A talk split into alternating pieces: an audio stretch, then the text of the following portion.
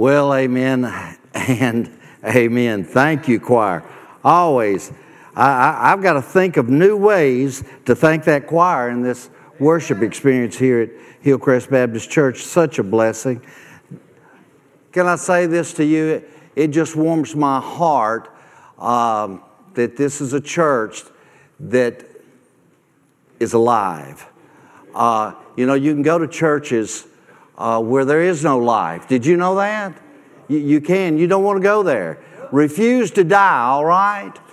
Uh, Vance Havner used to tell a story about a little boy that sat on the second row with his mom, and he fidgeted and crawled and, and crawled under the pews, uh, uh, write notes in the hymnals and everything else, on and on and on. And one day he'd done about everything you could do in church besides listen to the sermon. Uh, and uh, and he looked at his mom, and he noticed over on the wall, you've seen these in some churches, this beautiful bronze plaque with a lot of names on it, a memorial plaque and whatnot. And uh, he said, "Mama, what, what's what's that over there?" He says, well, so that, that's a memorial plaque that lists all the names of those who died in the service. He said, "Was that the morning service or the evening service?" You know, when I when I say uh, be alive, I, God has blessed me so much in seeing so much life in Hillcrest Baptist Church. And I'm not talking altogether about volume or physical energy or, or anything, but you know, but but I see life in your eyes. I sense life in your heartbeats when you talk about the Word of God and how God speaks to you when we when you study and when I preach, and um, and uh, I, I I hear it in your songs.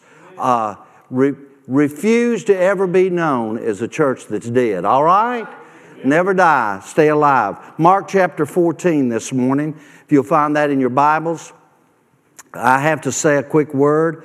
Some dear friends of mine, Gary and Brenda Johnson, and their granddaughter Autumn, are here. They're members at Northside Baptist Church, uh, and I appreciate them being here. Uh, uh, I deserve to say a welcome. He was a, uh, just a faithful brother and, and deacon. Uh, believe it or not, this pastor, through the years, my, my greatest friends uh, were deacons. Uh, they were my supporters, my helpers. They were truly what God called them to be, and Gary was one of them, and I thank them for being here today to share in this event Uh, of worship with us all. Mark chapter fourteen, I'm going to read verses one through eleven. Please stand in honor of God's Word. Follow with me in your copy of Scripture as I read it aloud for all of us.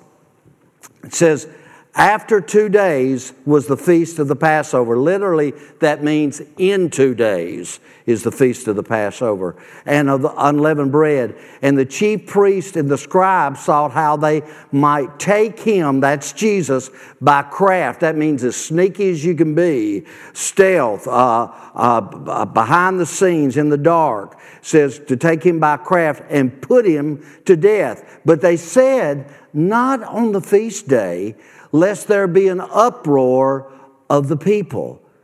And being in Bethany, in the house of Simon the leper, as he sat at meat, there came a woman having an alabaster box of ointment of spikenard, very precious. And she brake the box and poured it on his head.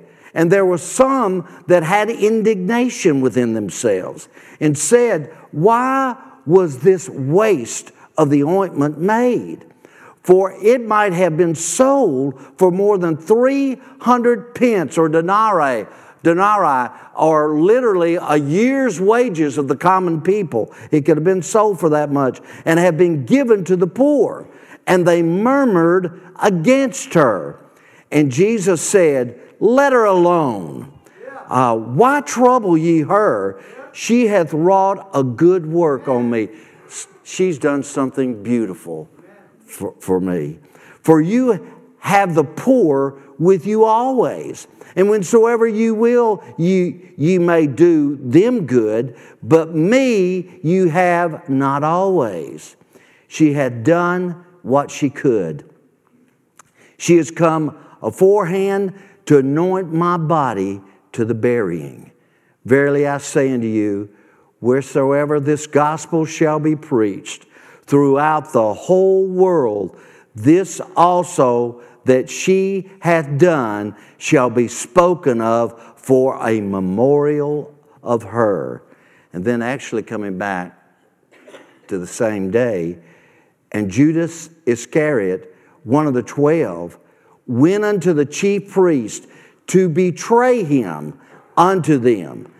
And when they had heard it, they were glad, that's the Sanhedrin, and promised to give him money. And he, that is Judas, sought how he might conveniently betray him or betray Jesus. My title this morning in this series of sermons in the last week of Jesus' life is this: the day he was betrayed. Pray with me. Father in heaven, your word is rich and full and so much.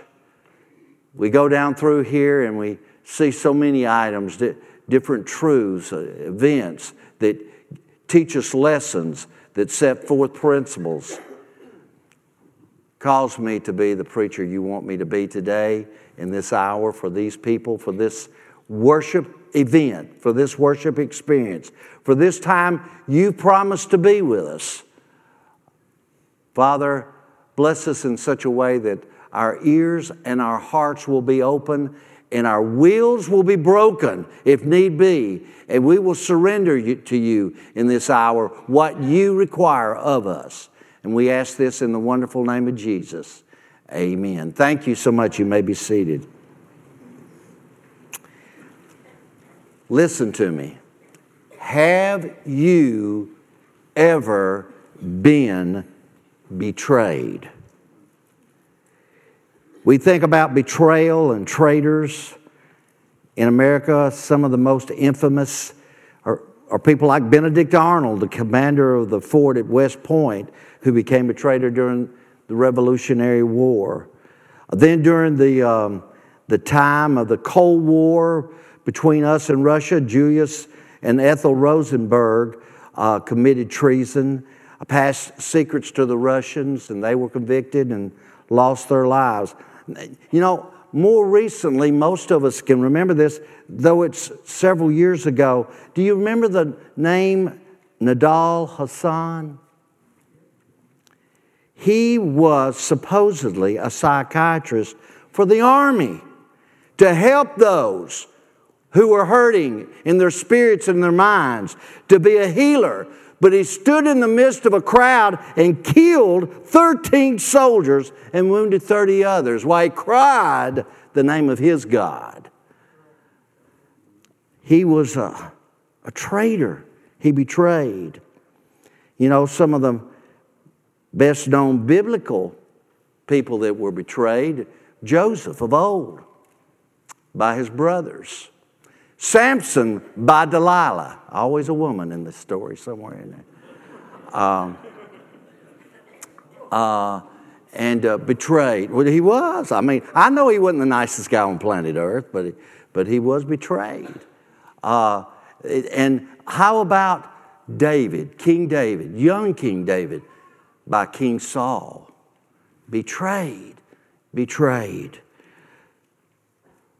I would imagine, though, the most familiar traitors, the most familiar of those who betray us, are those male and female relationships.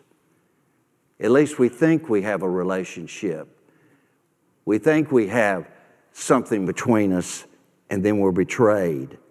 A betrayal that touches more lives than we can hardly bear to think about is when there's betrayal in marriage. Amen? This crowd's too big for there not to be someone in here who was betrayed and their family fell apart. We know what it means to be betrayed, don't we? We do. Have you ever been betrayed? Was it by a friend? By a co-worker? By a boss? They do it sometimes, don't they? By a business associate, someone you do business with. Let's get a little deeper. Have you ever been betrayed by a fellow church member? Have you ever been betrayed, as I've already mentioned, by a husband or wife? And I tell you what, adults, you better be, wake up, because there are some children said, you know, I've been betrayed by a parent, by my mama or my daddy. And it is true that our children sometimes betray us. It's awful. The word's just so ugly. If you've been betrayed, you know it hurts. It is a deep, lasting hurt. It is a pain more severe than any physical suffering. It is a hurt so deep, you wonder if you will ever forget it. Betrayal. You know, we, we forget other kinds of hurts. Forgive me for my personal reference. Uh, sometimes you got to just relate to things you know so well. And I've mentioned that a few years ago I I had a, a surgery, and the last three years I've had a I've had a, I've had three different surgeries. Two of them on, on my heart. I had two strokes. I mean, things kind of went haywire for a while for me, but God circled it back and made it all well. But I remember when I had the surgery on one on one of my arteries, uh, on my heart, uh, and my, my aorta, um, that uh, they all said it was a real serious surgery, you know, all that stuff and everything. Uh, and uh, and every day they would come in. It's, those of you that had surgery know this, don't you? What's your pain level between one and ten? I always want to know, well, what's a ten?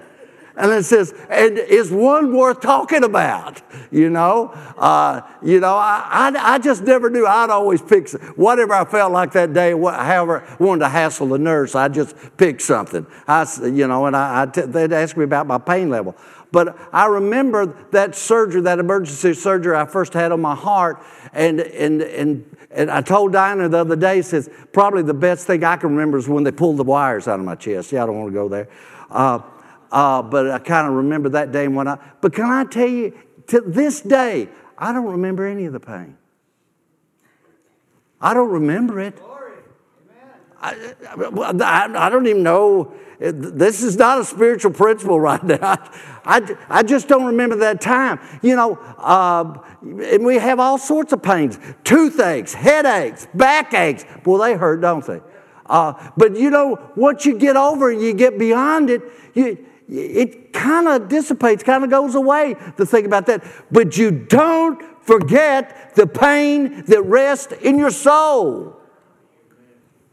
They cut you to the quick inside that somebody does to you. You don't forget the pain of betrayal. Jesus was betrayed by Judas. And when it happened, folks, just like you know the pain of betrayal, it, he suffered in his soul. You remember the incredible suffering servant passages of Isaiah. One in chapter fifty-three, the close of Isaiah fifty-three, beginning at verse ten, eleven and twelve. Let, let me read that again to you. Did, do you ever concentrate on that one when you go through and think about all those images of Jesus dying on the cross? It says in verse ten, "Yet it pleased the Lord to bruise him. He hath put on him, he hath put him to grief. When thou shalt make his soul an offering for sin." Did you know that God made Jesus' soul an offering for sin? His soul an offering for sin. "He shall see his seed, and he shall prolong his days, and the pleasure of the Lord shall prosper in his hand." It says, "He shall see the travail of his soul, and shall be satisfied. By his knowledge shall my righteous servant justify many, for he shall bear their iniquities. Therefore I will divide him a portion with the great, and he shall divide the spoil with the strong, because he hath poured out his soul unto death. Folks, listen to me. Certainly, how Jesus hurt in his soul, the betrayal, the heartache, everything that he took inside, I call them the unseen sufferings of Christ. You know, many of you this morning, you have some unseen suffering. You're not told too many people about any of it, but you live with it every day. Pain in your soul. I'm telling you, with Jesus, more than the beatings, more than the crown of thorns, the plucking of his beard, the nails in his hands and his feet, and the spear in his side, everything to do with the cross, more than all of that, I believe his greatest pain was the suffering of his soul. Amen. His betrayal. Well, it's now midweek in the Passion Week. It's Wednesday. Um... The fourth day of the Passion Week. I'm not sure that Jesus was ever hurt as much as he was this day, knowing that Judas had betrayed him. Jesus, our Lord, Savior, and friend, was betrayed. Our great high priest suffered what so many of you have suffered in life. Betrayal. And I'm going to preach today, in this brief time we have left, on the day he was betrayed. And I want you to think about betrayal. I want to think you to think on the things that have broken your heart, the people who have broken your heart through the years.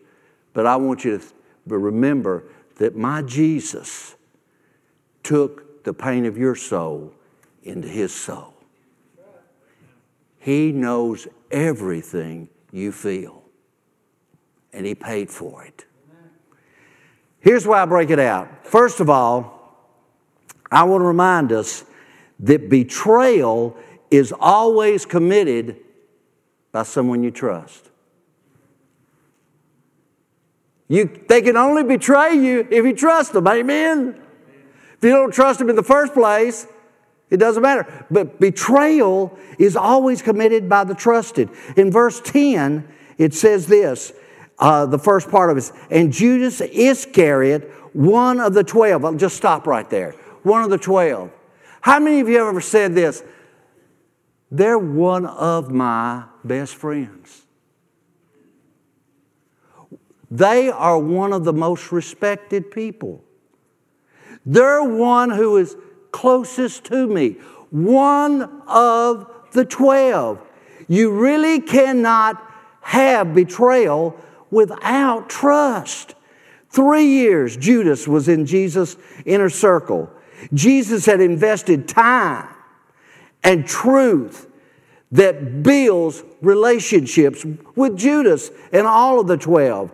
As a disciple, one of the twelve, he had to have had, had to have become as close as is humanly possible to Jesus. Think about that. Nobody walking on the earth, nobody on the planet. He had to become as close as humanly possible to Jesus. Do you know this? Jesus had made him treasurer of the group. I tell you what, you pretty much trust somebody if you make them treasurer. Amen? If you don't trust them, there'll be a vote in the next business meeting. Treasure. It is because, listen to me, you know, it's because we trust so much that betrayal is so heinous, so horrible, so painful and penetrating. But with that said, I want to turn it for a moment. Even so, I want to say this to all of you this morning. Never stop trusting. Never, And I'm not talking about the betrayers. As a matter of fact, if someone betrays you, before you trust them again, they have to win it. Amen? They had to win that trust back. But that doesn't mean you stop trusting everybody. How many people do you know that live as a victim? I was betrayed and I'll never trust anybody ever again. And that includes God. Folks, never stop trusting. It's such an incredible virtue. Never say, I'll never trust anybody anymore. Don't let betrayal cause you to devalue trust. We'll, the only way we build relationships is through trust. That's how a marriage grows, becomes strong. I trust you. I love you. All of our human and spiritual relationships. The entire Christian faith and the church of Jesus Christ is built on trust. Yeah. Don't ever come to me. Don't come to the church. Don't come to someone else and I can't trust anybody anymore. You can. I tell you, as many as there are that will fail us, there are those that will pick us up, embrace us, and love us. Betrayal, there has to be trust in the beginning, but never let the betrayer destroy your trust. Second point, betrayal is always motivated by selfishness. I'm telling you, those who betray us are selfish. In verse eleven, it says, and when they heard it, that's the Sanhedrin about Judas, they were glad and promised to give him money. Promised to give him money. And he sought how he might conveniently betray him. You know, the debate goes on about the real motive that Judas had for betraying Jesus. Was it totally greed? The payoff? The thirty pieces of silver? Was it pride? Was it jealousy that Jesus didn't recognize him more? Was he disillusioned? Was he the first one that came to the place that almost all of Israel was, where he says, he's not the king we want. He hasn't, you know, with all he's done, he's still not delivered us from Rome. Was he just dissatisfied? Or was the bottom line the devil got to him? That's what we think about most people that betray us, don't we? The devil made him do it. What was his motive? It may be all of these. It may be all of them. One or all of them. But I'm telling you, here's the way you summarize it. He was just selfish. All was rooted in selfishness. Those who betray are only thinking about themselves. Selfishness. Betrayal may expose any of Judas' possible motives, but he was selfish. Here's why I want to make that point. I want to tell those of you today that may not be believers, may not be saved, you don't consider yourself a Christian. Can I tell you a reason not to come to Jesus? Don't come to Jesus with the notion, notion you're going to use him to get what you want. I know that's what Judas' motive was. He wanted to get from Jesus what he wanted. To get just what he wanted. If you come to Jesus with the notion you're going to use him, then one day you're going to wake up and you're going to say, you know, this isn't working for me. This Christian thing, this church thing, this living righteously, living big, you know, it, it's not really working for me. Look, I see my other friends. I see other people. Other things are working for them. And this Jesus thing, this Christian thing, isn't working for me. If you ever come to Jesus for what he can, just what he can do for you, that's what's going to happen to you. As I read Scripture, there is a central Christian message. You must die to yourself. You must take up the cross and follow him. Jesus cautioned his followers over and over again to die themselves, take up the cross. He was telling them, this cannot be about you. It has to be about me. Now someone's going to ask, well, Brother Ken, I th- isn't, Christ- isn't Christianity being saved, isn't that about me? I want to be saved. I want to go to heaven. That seems sounds like it's about me. I want my life to change. That seems about right. It's about me, isn't it? Isn't it about me? I want to be forgiven. I want my life to change. I want life to be better. I want to go to heaven, not to hell. You know, all of those things are true, and they do become a part of the Christian's life. But my Lord Jesus said, seek ye first the kingdom of God and his righteousness, and all these things will be added unto you. You follow me? They, they, they follow. They, they, they are a part of what he gives once we totally give our lives to him. I know I've spent a lot of time on this, but I, I want you to understand me. To come to Jesus, and you come with that notion, oh, what you can do for me, you're going to be disappointed. You need to come with your eyes totally focused on the wonder, the love, the marvelousness of the Lord Jesus Christ. And you'll never be disappointed with Jesus. Third thing I want you to notice is betrayal. We'll try to move quickly on this.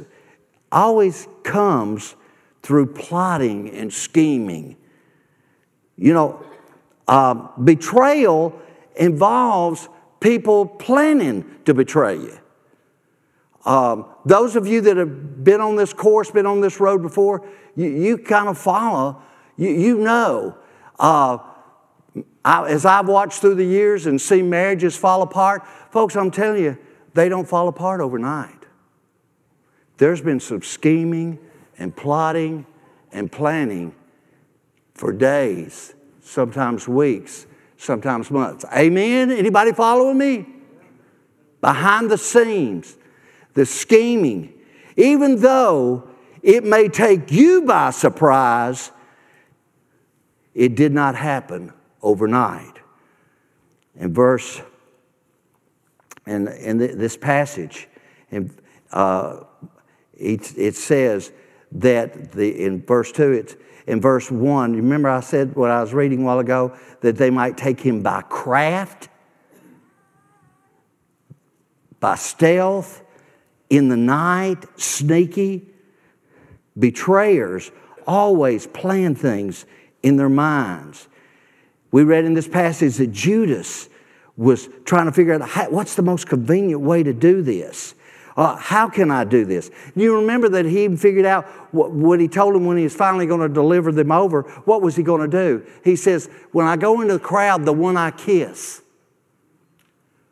Right up to the final hour, pre- pretending to love him, right up to the moment of betrayal. See, here's what I want you to see about Judas. There was no moral lapse. There was no temporary insanity. There was no sinful impulse. He planned it, he premeditated it, and he carried it out. That's betrayal. And why do I so emphasize that right now? The reason I want to emphasize it is there will be people that you trust and you you are close to. I'm sorry, I was going to pat my chest and I hit that mic. Corey, you put it in the wrong place, didn't you? My voice about to go. There are people you trust, you have invested in, and they may disappoint you. That doesn't mean every one of them planned that betrayal. Hear me, we are sinners. Sin, trust can be violated, but if the one who violates it is repentant, is broken, comes to you, pleads for forgiveness, falls on their face, mercy before God, it's right for us to learn forgiveness. Amen?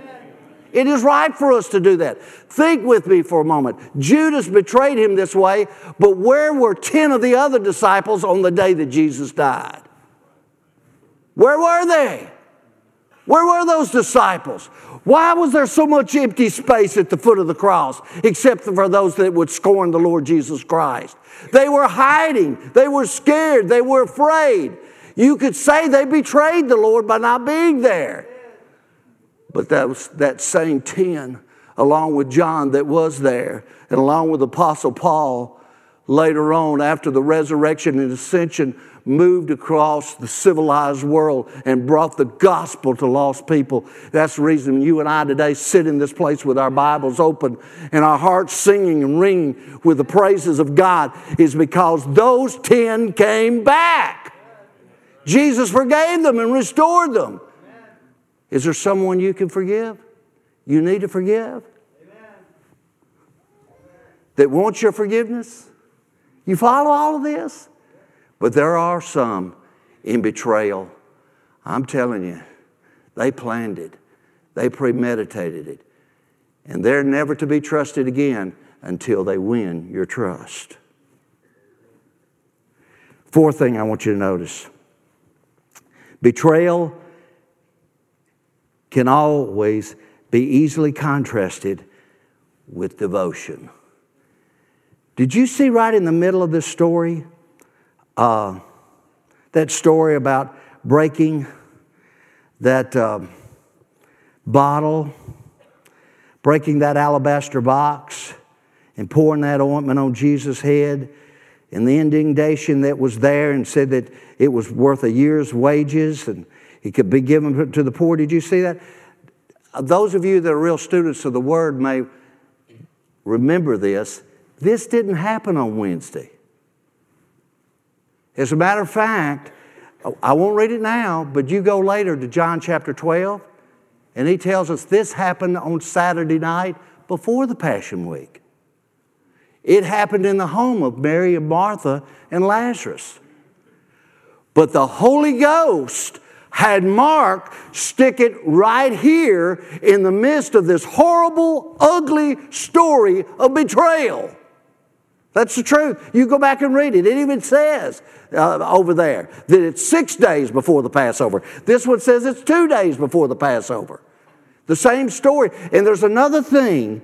There's another thing that's really good about the account that John gives. He tells us the names. You know, it doesn't tell us the names here. Who was the lady that anointed Jesus and dried his feet with her hair? It was Mary.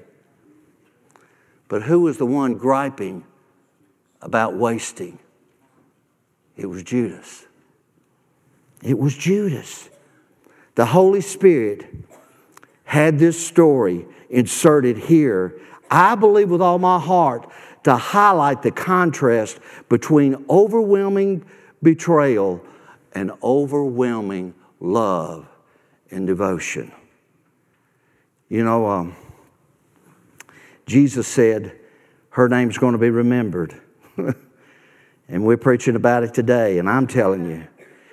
Uh, but you know the names we remember? Our Judases. Don't we? When I preach on betrayal this morning, when I said something this morning about, have you ever been tra- betrayed? Every one of you had a name pop. Just printed on your forehead. Yeah, I'll tell you somebody that betrayed me. But Jesus said, her name, everywhere the gospel is preached, amen, is going to stand as a memorial. They're going to remember what you did. You know, the ugly gets so embedded in our minds when we get betrayed and hurt. We're, it's hard to forget. But I'm going to tell you, friends, listen to me. You surrendering to the work of the Holy Spirit and the truth of the Word of God, you need to think about names that Jesus wants you to, to, to remember. You need to think about those names that are devoted to you and love you in the hour of betrayal. Um, I I hesitate. I, you, you should have been under my preaching for decades instead of weeks, because uh, I picked on my wife and family too much through those years, and, and people would always rebuke me afterwards. But I'm not going to pick on my wife right now, but I am going to say something. I don't know of anybody on planet Earth that's more devoted and more trusting and more encouraging in my life than my wife. In my days of my darkest hours of sickness and our troubles and sorrows. As a matter of fact, sometimes I worry about her. I'm afraid that she'll keep trusting me when I really blow it sometime. She is such a defender. I mean, she'll defend me, defend me against anybody and anything. Uh, I just I, sometimes I wonder if she's blind to my faults. Well, then at other times she straightens that out. Uh,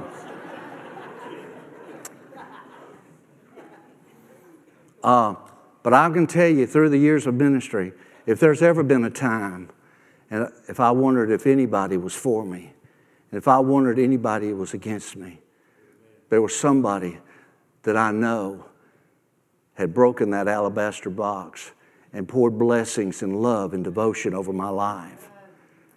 And I've had other people in church life. I talked about a deacon this morning, and I've known people in ministry through the years in the church. Uh, there, there are names that will pop into my mind. Heart, people that had a heart for me and a help for me. I'm telling you, don't ever quit trusting. And let those who have real devotion, real love, that will pour out their lives, would give everything. More than a year's wage, they give their very life for you. And remember, God will put those people in your life, especially in the church of Jesus Christ. I always contrast it with devotion. Last point. Betrayal is always overshadowed by God's providence. Um, I use the word overshadowed there because I'm hesitant to use the word overruled by God's providence. Because if I say overruled, I might mislead you to say you can't be, God's not going to let you be betrayed. God's not going to let you get hurt. Because that's simply not true. The betrayal remains. It's there. But God's providence always overshadows. You know what God's providence is, don't you?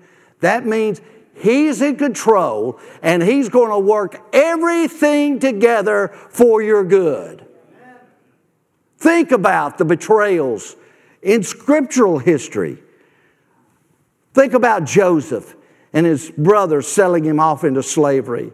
That great verse in Genesis chapter fifty, verse twenty.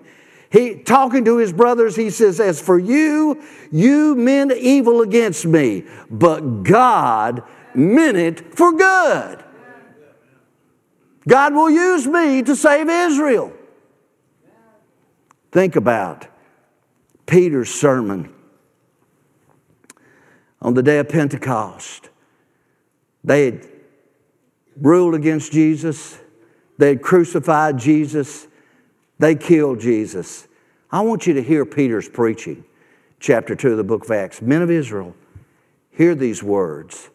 This Jesus, delivered up according to the definite plan and foreknowledge of God, you crucified and killed by the hands of lawless men. But God raised him up, loosing the pains of death, because it was not possible for him to be held by it. And then in verse thirty-six of Acts chapter two, let all the house of Israel therefore know for certain that God has made him both Lord and Christ, this Jesus whom you have crucified. Folks, he could not be Lord and Christ. He could not be Lord of the universe and the Messiah that saves if he had not died and risen again. The devil and Israel and Rome put him to death. God raised him again, and he used the death of Jesus Christ to bring salvation and redemption to lost people like me. That is the providence of God overruling betrayal. Betrayal. I believe in God's providence. Do you?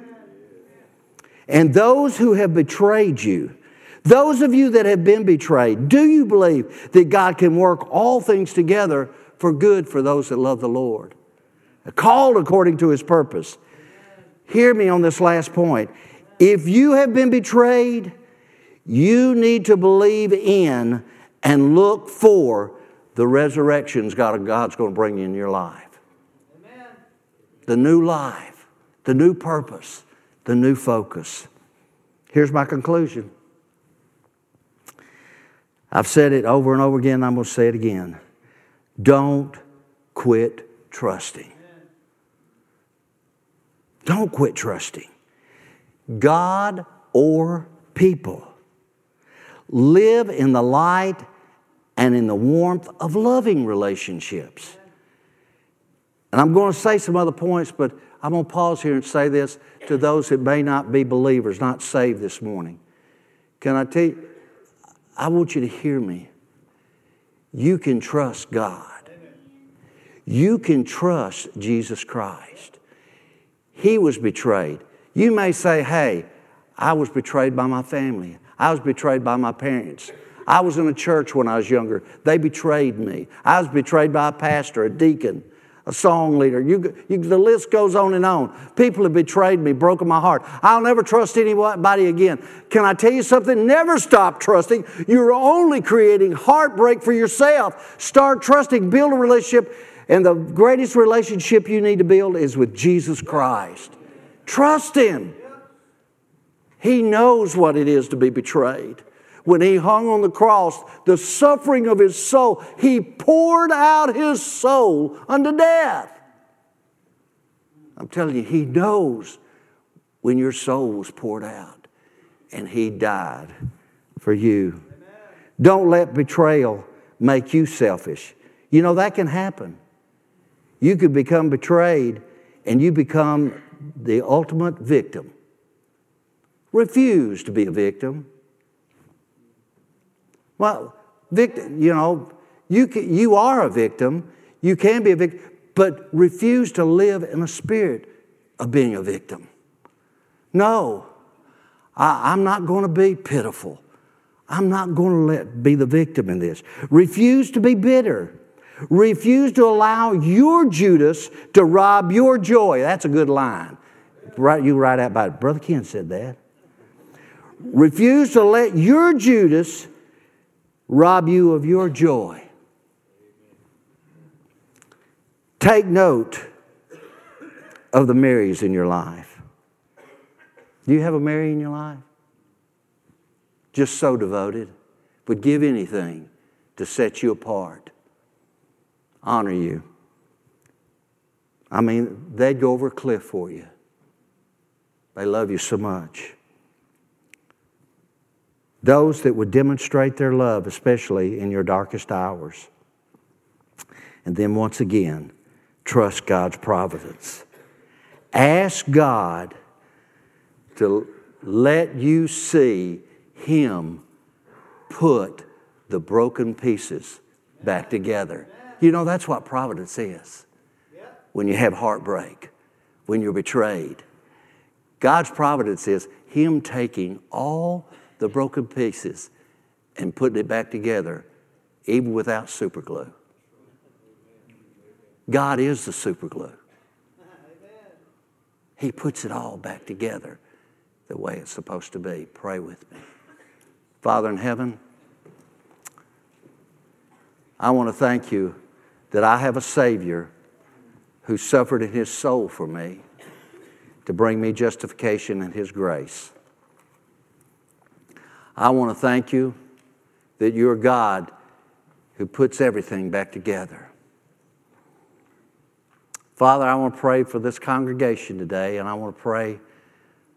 The thing is, I know any number of people have, uh, have identified, because just too many people, too many age groups here, to not be people who've been heartbroken, had their hearts broken by someone else who betrayed them. But I want us to look at Jesus. I want us to look at You. I want us to look at hope and promise and the providence of God. I want us to look at trust, not fear and hurt and pain, but trusting You and trusting others that love You like we do. Bring that about.